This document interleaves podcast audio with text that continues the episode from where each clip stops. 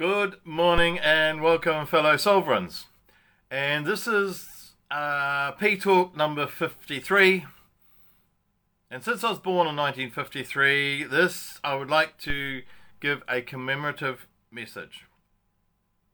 So, the message is this the news of the day, ladles and jelly beans, is that while the world is insane, the world has always been insane, it always will be insane and today's no different.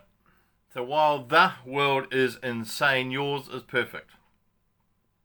And I would like to tell you that by the end of this day, you will feel so satisfied and so grateful that you're in your life, in your body, in your location at this time.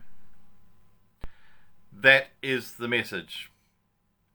So I wish you gratitude and satisfaction and bless you and all who sail in her.